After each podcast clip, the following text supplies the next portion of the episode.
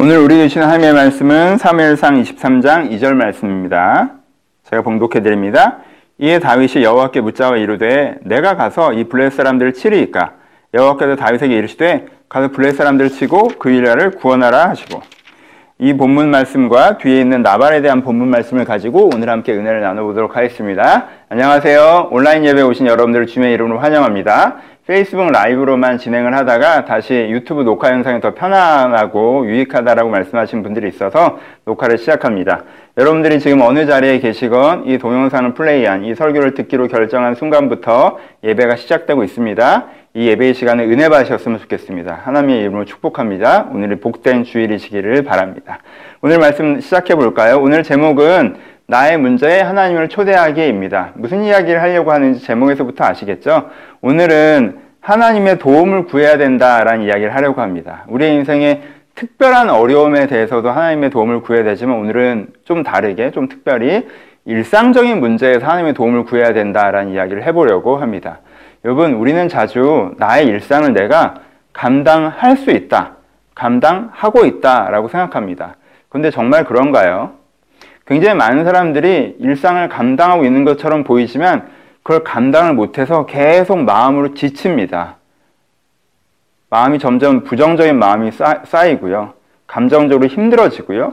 그 흐름들 때문에 내가 정과는 다른 사람으로 변해버리기도 해요. 그럼 사실 이거는 일상을 감당하고 있는 것이 아니죠.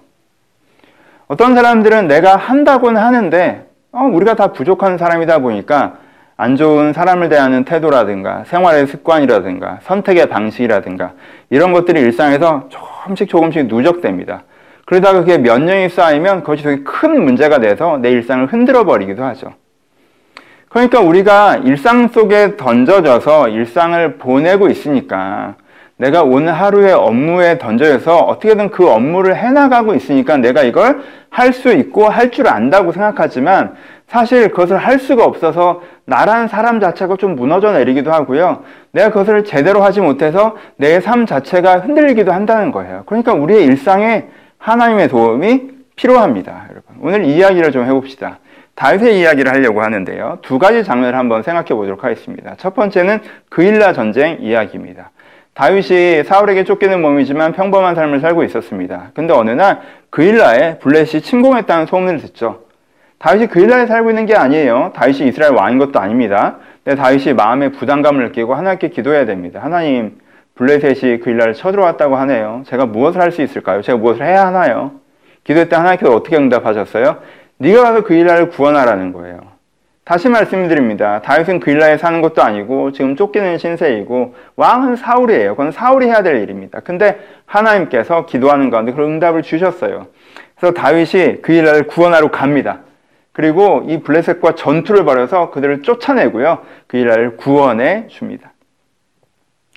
다윗이 이제 그일라에 있으면서 또 문제가 생기죠. 사울이 다윗이 그일라에 있다는 얘기를 듣고 이제는 다윗을 잡으러 막 쳐들어옵니다. 거기서 다윗이 또 기도를 합니다. 하나님, 제가 그일라를 구원해 줬더니 그일라 사람들이 저한테 되게 고마워해요. 여기 또 성이고요. 그럼 내가 이 사람들과 함께 여기서부터 사울과 한번 싸워 나가 볼까요? 아니면 이 사람들이 나를 편들지 않고 사울에게 나를 팔아버릴까요? 하나님 어떻게 어떻게 하는 게 좋을까요? 어떻게 해야 될까요? 이게 기도예요. 하나님께 뭐라고 응답하세요? 그일라 사람들이 널 버릴 거라고 응답해 주세요. 그러니까 다윗이 그 응답을 듣고 아 이때가 아니구나 하고 그일라에서 빨리 나와서 다시 광야로 도망치는 장면이 그일라 전투 장면입니다. 그래서 일상적으로 보기에는 이 장면이 그렇게 대단해 보이지 않는 장면이에요. 되게 다윗이 기도하다가 쓸데없는 짓 하고 뭐 배신당하고 이런 장면처럼 보이기도 합니다. 하지만 여러분 이 그일라 전투 장면은요 다윗이 나중에 왕이 되는데 굉장히 중요한 스토리로 작용을 합니다. 왜요? 다윗은 어떤 사람이었어요? 다윗은 자기가 도망자인 신세일 때도 나라의 외적이 쳐들어오면 맞서 싸웠던 사람이에요. 우리가 성경을 통해서 이 스토리를 알고 있는 것처럼요. 그때 많은 사람들이 이 스토리를 돕습니다. 듣습니다. 그일라에 외적이 쳐들어왔는데 사울은 다윗을 잡으러 다닐 열심이 있어도 외적과 싸울 열심은 없구나. 이 사람은 나라를 위하는 왕이기, 왕이기보다는 왕 위를 지키려는 왕이네? 라는 게 온천하에 드러나는 거죠. 이 사람은 쫓기는 도망자 신세이고 자기의 목숨의 위태로움에도 불구하고 나라를 지키겠다고 싸우고 또 아무런 보상도 없이 또 그 도망자의 길을 가는구나. 누가 진정한 왕인가. 이 스토리가 만들어지는 장면이고요. 이 메시지가 전해지는 장면이에요. 그래서요, 그일라 전투는 사실 다윗이 의도한 건 아니지만 다윗에게 굉장히 중요한 사건이 되어집니다.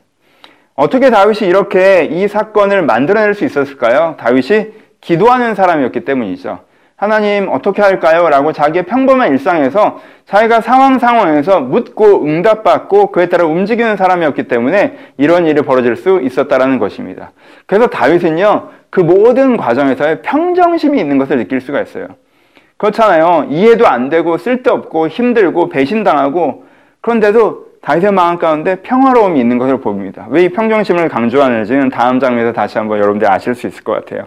두 번째 장면을 봅시다. 두 번째 장면은 그 다음에 나와 있는 나발의 장면입니다. 다시 또 평범한 일상의 날을 보내고 있었습니다. 쫓기고 있었지만 사실 나름대로 괜찮은 일, 상적인 생활을 하고 있었어요. 일상적인 생활을 하는데도 생활비가 필요하잖아요. 다시 생활비를 버는 방법이요. 정말 겸손했습니다.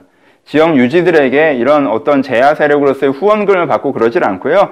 실제 노동했습니다. 다윗은 초원에 있는 부자들의 양떼를 돌봐줌으로 거기서 보상을 받는 방식으로 생활비, 자기와 자기와 함께하는 사람들의 생활비를 벌었습니다. 여러분 나발 같은 경우에는 6천 마리의 양과 염소가 있었다고 얘기하거든요. 이 6천 마리의 양과 염소가 목동에 인도할 때를 움직이잖아요. 그럼 일정 부분은 유실될 수밖에 없어요. 짐승들이 잡아먹고 길에서 잃어버리고 그 유실이 10%만 된다고 하더라도요. 400마리는 그냥 잃어버리는 거예요. 그러니까는 양떼를 치면 어쩔 수 없이 400마리 정도는 날아간다고 생각하고 양떼를 치는 거예요. 예를 들면. 근데 다윗의 사람들이 이 양떼를 지켜줘서요. 한 마리도 빼앗기지 않다라고 얘기해요. 그렇게 다윗이 지켜준 다음에 나중에 양털 깎을 때가 되면 아, 얼마라도 그, 그럼 다윗을 통해서 예를 들어서 나발 같은 경우는 만약에 한 400마리 정도를 세이브했다고 하면 그 400마리 중에서 한 100마리라도 한 200마리라도 이 다윗에게 줘도 이게 큰 유익이 남는 그런 거예요. 그렇게 다윗이 건강한 노동을 통해서 생활비를 보존했고요. 생활비를 벌었고요. 나발에게 그렇게 해줬습니다. 일정 시즌을 그 나발의 양떼를 지켜준 거예요. 그런데 나발이 어떻게 반응하죠? 나발이 다윗의 사람이 와서 어, 양털 깐뜨날 그를 찾아오니까 찾아오니까 어 나는 지켜달라고 한 적이 없는데 이런 식으로 얘기를 해요. 그리고 모욕적인 언사를 덧붙이죠. 요즘 주인을 떠 억지로 떠나는 종들이 있다 하고 얘기를 해요. 무슨 뜻이에요? 한 나라의 군대 장관이었던 다윗을 종이라고 부르고요. 그리고 넌 도망자 신세여도 내가 돈 신세여서 내가 돈을 안 준다고 네가 뭐 어떻게 할 수 있는 것도 없잖아. 이런 식으로 조롱하는 거예요. 기가 막힌 일이죠. 다윗이 이 이야기를 듣고요. 격분합니다. 그래서 내가 이 순간 이 새끼를 죽여버리겠다라고 하고 사람들한테 다 말에 올라라고 한 다음에 막 나발을 죽이려고 막 달려가요.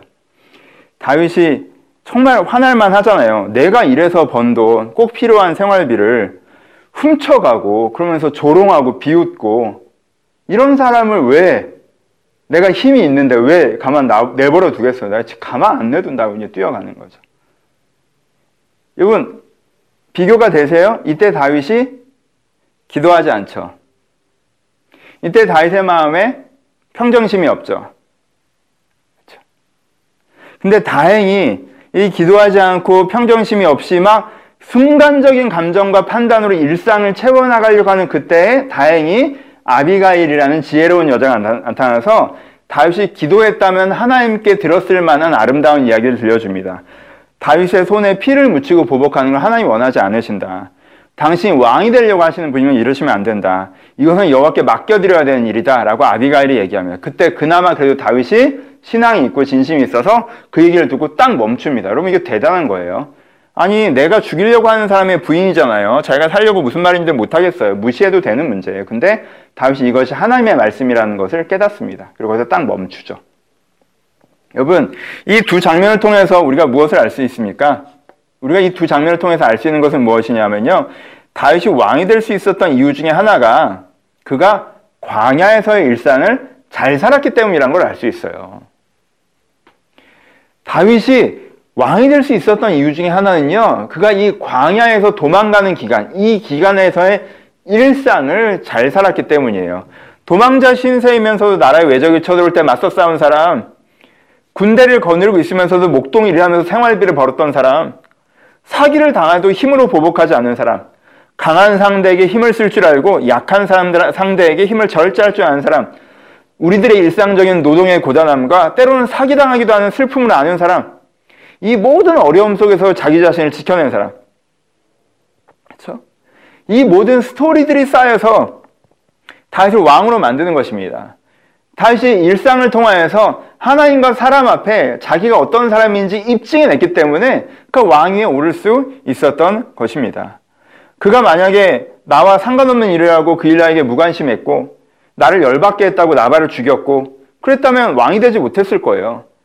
나라의 어려운 일에 힘을 쓰지 않고 자기 억울한 일에만 힘을 쓰는 사람을 누가 왕으로 세우겠습니까?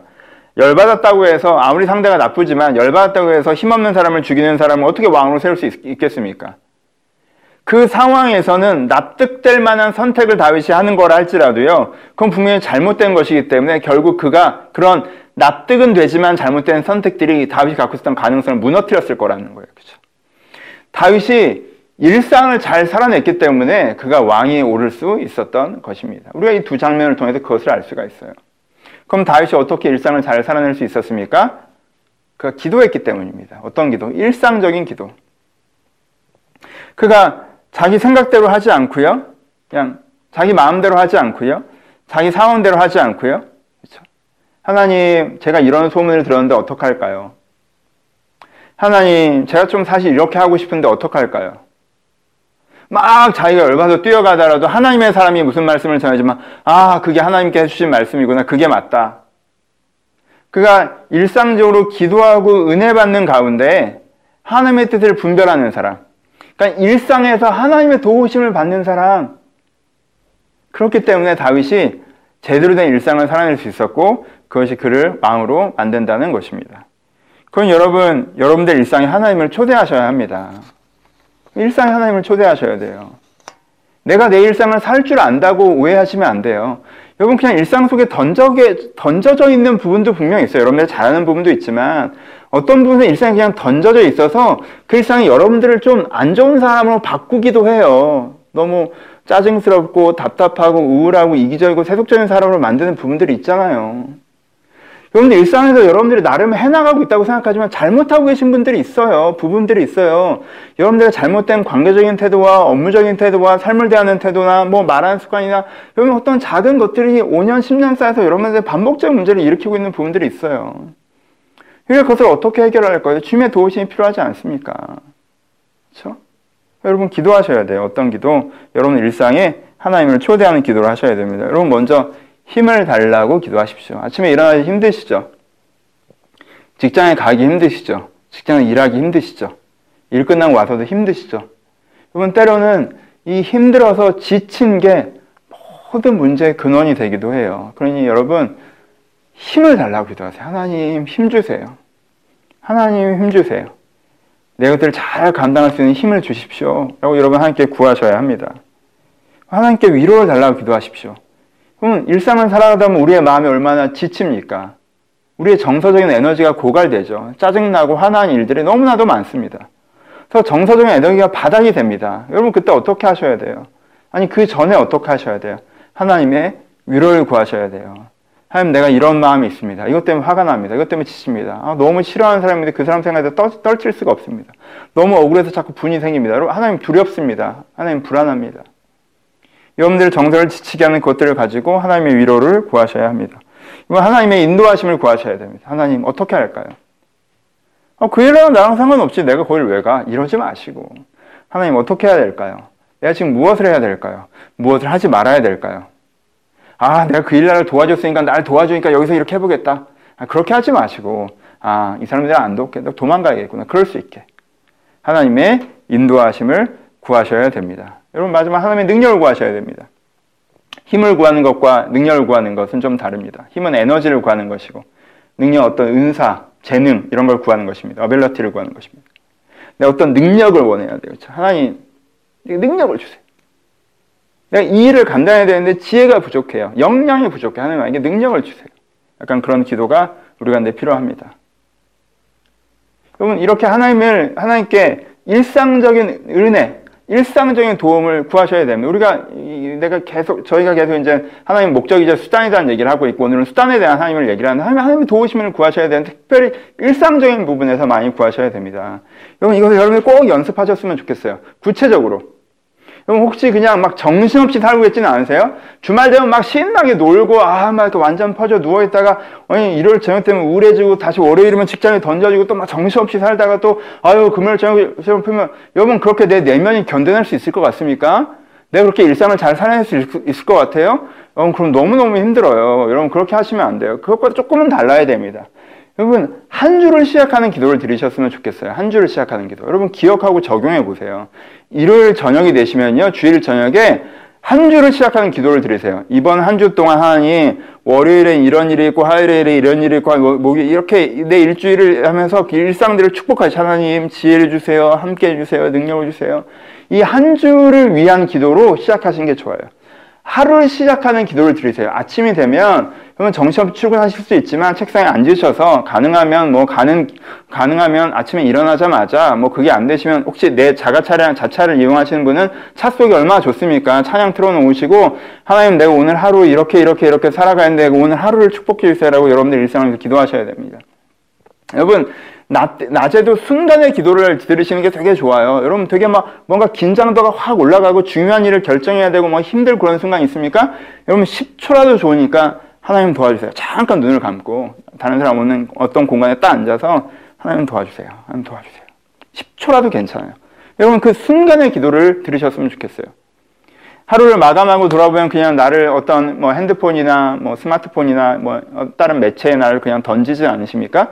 하루를 마감하는 기도가 있으죠. 하나님 제가 오늘 이것 때문에 마음이 너무 불안했습니다. 화가 났습니다. 지쳤습니다. 좀 위로해 주세요. 위로해 주세요. 밤에 드리는 기도가 필요합니다.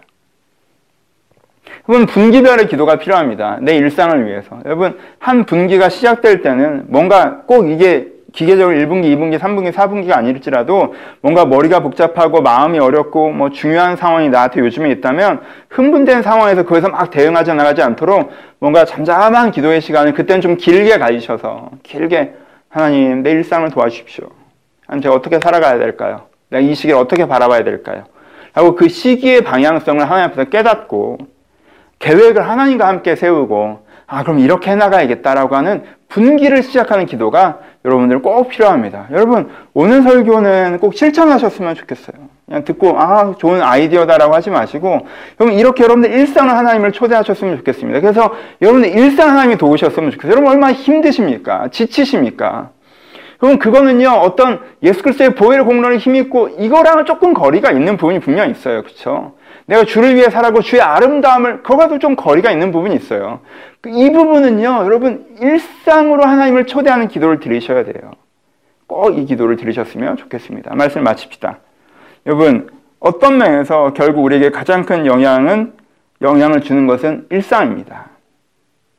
그래서 우리의 인생의 가장 큰 기적은 일상에서 일어나야 합니다. 그건 이 기적을 일으키는 그 하나님을 여러분들 일상으로 초대하십시오. 하나님께서 도우실 것입니다. 하나님께 인도하실 것입니다. 하나님께 위로하실 것입니다. 하나님께 힘주실 것입니다. 여러분들이 작은 틈이라도 한 주를 시작하는 기도, 하루를 시작하는 기도, 하루를 마무리하는 기도, 낮의 순간의 기도, 분기를 바라보는 기도를 하나님께 나아갈 때 하나님께 여러분들 일상에 함께 하실 것입니다. 그 은혜를 받아 누리시기를 주님의 이름으로 축복합니다. 우리 같이 기도합시다. 여러분, 오늘은 정말 들은 말을 생각하시면서 개인의 기도 제목들로 한 주를 축복하는 기도를 드리셨으면 좋겠습니다. 그리고 이 코로나 상황을 위해서도 꼭 중보해 주셨으면 좋겠습니다. 그리고 기도하시고 제가 축도함으로 예배를 마치겠습니다. 이제 우리 주 예수 그리스도의 은혜와 하나님 아버지의 사랑하심과 성령의 교통하심이 오늘도 주님을 바라보며 초대하는 모든 심령 가운데 이제부터 영원토록 함께 있을 지어다. 아멘. 예배를 마쳤습니다. 은혜로운 한 주간 되시기를 주님의 이름으로 축복합니다. 감사합니다. 광고 말씀 드리겠습니다. 코로나가 이젠 변수가 아니라 상수가 되었다라고 반복해서 말씀드리고 있습니다. 우리가 코로나가 변수일 때는 아, 이게 좀 해결되면 나머지를 하, 해야지라고 우리가 중요한 것들을 좀 미루어 놓는 것이 가능하지만 코로나가 상수가 되어서는 우리가 방역을 철저히 지키고 이 코로나와 함께 내 신앙생활을 어떻게 제대로 해나갈지 고민하는 것이 필요하다고 말씀을 드렸습니다. 그리고 이렇게 한다고 하면은 어떤 면에서 이 시기에 받을 수 있는 깊은 은혜를 우리가 좀 받을 수 있다라고 말씀드리고 있습니다. 그래서 이 시기는 어느 때보다 개인 경건에 조금 더 신경 써야 할 때라고 생각합니다. 함께 모여 예배에서 받을 수 있는 은혜의 총량의 소리가 좀 더 내려가기 때문에 우리가 다른 계기들을 좀 더 만들어서 은혜의 총량들을 채워야 된다라고 생각을 합니다. 그래서 일단 두 가지 우리가 했었던 일들을 좀 복원해 내기를 소원합니다. 먼저 저희가 주일에 순모임이 있었는데요. 그때 성경 말씀에서 나누고 설교에서 나누고 서로 기도하는 시간들이 있었습니다. 그것들을 온라인으로 복원하기를 바랍니다. 우리가 7월 첫째 주부터는요. 온라인 순모임을 시작하겠습니다. 여러분들 간단하게 아, 주일 설교 듣고 느끼신 거, 오프라인으로 들으셨건 온라인으로 들으셨건 느끼신 것을 주일 오후나 저녁 시간 동안에 모든 순원들이 함께 좀 나누고 거기서 서로 고백하고 간단하게나마 서로의 일상과 기도 제목을 나누고 서로 기도해 주는 시간들을 온라인 카톡방에서 꼭, 꼭 하셨으면 좋겠습니다. 여러분, 제가 실제 해보니까 이것이 정말 도움이 되더라고요.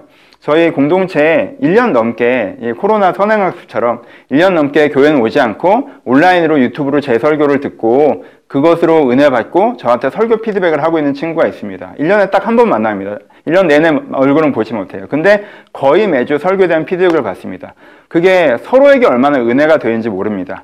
저는 어떤 면에서는 주일날 예배를 들으시지만 가벼운 인사만 나누고 돌아가신 분보다 이 친구가 설교를 어떻게 들었고 어떤 은혜를 받고 있고 어떤 고민을 하고 있는지 이 친구를 더 잘 알고 있다고 느낄 때도 있습니다. 그래서 온라인이긴 하지만 말씀 나눔이 저는 되게 중요하고 잘 이루어질 수 있다는 경험을 했습니다. 여러분 그래서 순에서도 오히려 오히려 우리의 순모임이 때로는 너무 일상적인 이야기들 위주로 되었다면 이 기회에 말씀 중심적인 대화를 나누고 영적으로 교제할 수 있는 계기가 될 수 있다라고 생각을 합니다. 그러니 7월 첫 번째 주부터는요 여러분들의 마음을 담으셔서 온라인 순모임을 시작하셨으면 좋겠습니다.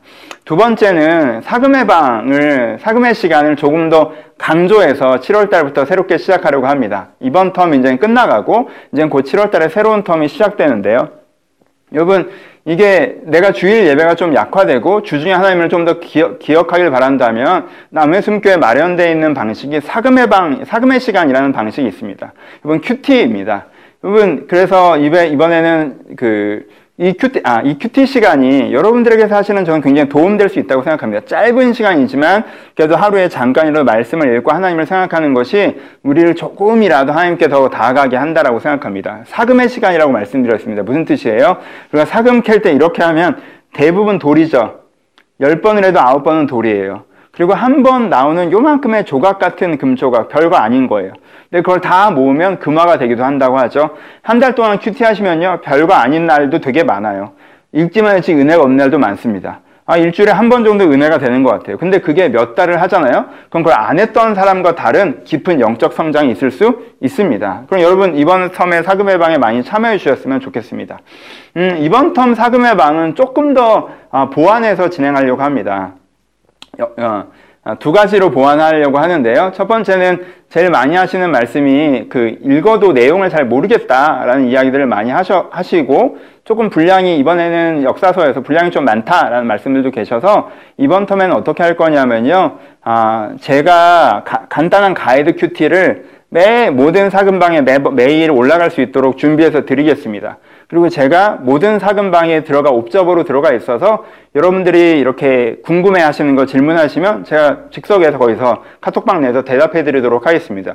그리고 유튜브를 좀 열심히 찍고 있는데요. 그래서 이제 이번엔 바울 서신을 하려고 하는데 바울 서신 내용에 대한 전체 내용 강의가 유튜브에 올라가 있도록 그렇게 하겠습니다. 그래서 여러분들이 그 유튜브 내용이 그렇게 길지 않으니까 이렇게 하려고 제가 만든 거잖아요. 그래서 여러분들이 로마서부터 해나갈 텐데 그 진도에 맞게 잘 모르시겠다면 혹은 그렇지 않더라도 유튜브 5분짜리 한 8분짜리 7분짜리 영상이니까 그거 좀 보시 그걸 보시고 큐티도 하시고 궁금한 건 물어보시고 제가 가이드도 보시면서 아 무슨 말인지 잘 모르겠다 해서 멈추지 않고 이것을 좀 더 깊게 알 수 있는 계기가 됐으면 좋겠습니다. 여러분, 저는 이게 되게, 되게 좋은 계기가 될 수 있다고 생각합니다. 바울 서신은 성경 전체에 굉장히 중요한 부분입니다. 그쵸? 여러분들이 만약에 집중해서 큐티 하시, 집중해서 큐티 하시고 또 읽으시면서 또 제가 드리는 가이드도 잘 묵상해서 보시고 강의까지 들으시면서 이걸 보신다면요. 여러분 이번 기회에 이 그 바울 서신을 깊게 공부하고 깨달을 수 있는 계기가 되실 수 있어요. 그래서 이 2020년 하반기를 나중에 기억할 때, 아, 내가 그때 바울 서신 큐티하고 바울 서신 공부하면서 정말 영적으로 깊은 계기를 만났다라고 얘기할 수도 있다라고 저는 생각하고 기대하고 있습니다. 그럼 여러분 사금의 시간 꼭 신청하셔서 많은 분들 참석해 주셨으면 좋겠고요. 참여하신 분들도 그냥 그냥 하시기보다 이번엔 조금 더 마음을 담아서 이전에 했지만 좀 이렇게 하다 말다 그냥 뭐, 아, 이렇게 보셨다면 조금 더 마음을 받아서 제가 올려드리는 아티클도 챙겨보시고 궁금한 건 카톡방에 꼭 질문하시고 그리고 유튜브 설명도 보시고 하시면서 정말 바울 서신을 여러분들 영혼으로 깨달아가는 기회가 될 수 있도록 그렇게 했으면 좋겠습니다. 제 이 부분이 저는 아, 이, 이 하반기 상수가 된 코로나와 함께 어떻게 영적 생활을 할 것인가 할 때 제가 남해성 공동체에서 하고 있는 답은 바울 서신을 통해서 우리 영적으로 목마른 부분을 부족한 부분을 채워나가자라고 말씀드리는 것입니다. 그래서 이번에는 사금의 시간에 정말 마음을 담으셔서 거의 모두가 함께 해주셨으면 좋겠습니다. 예, 감사합니다.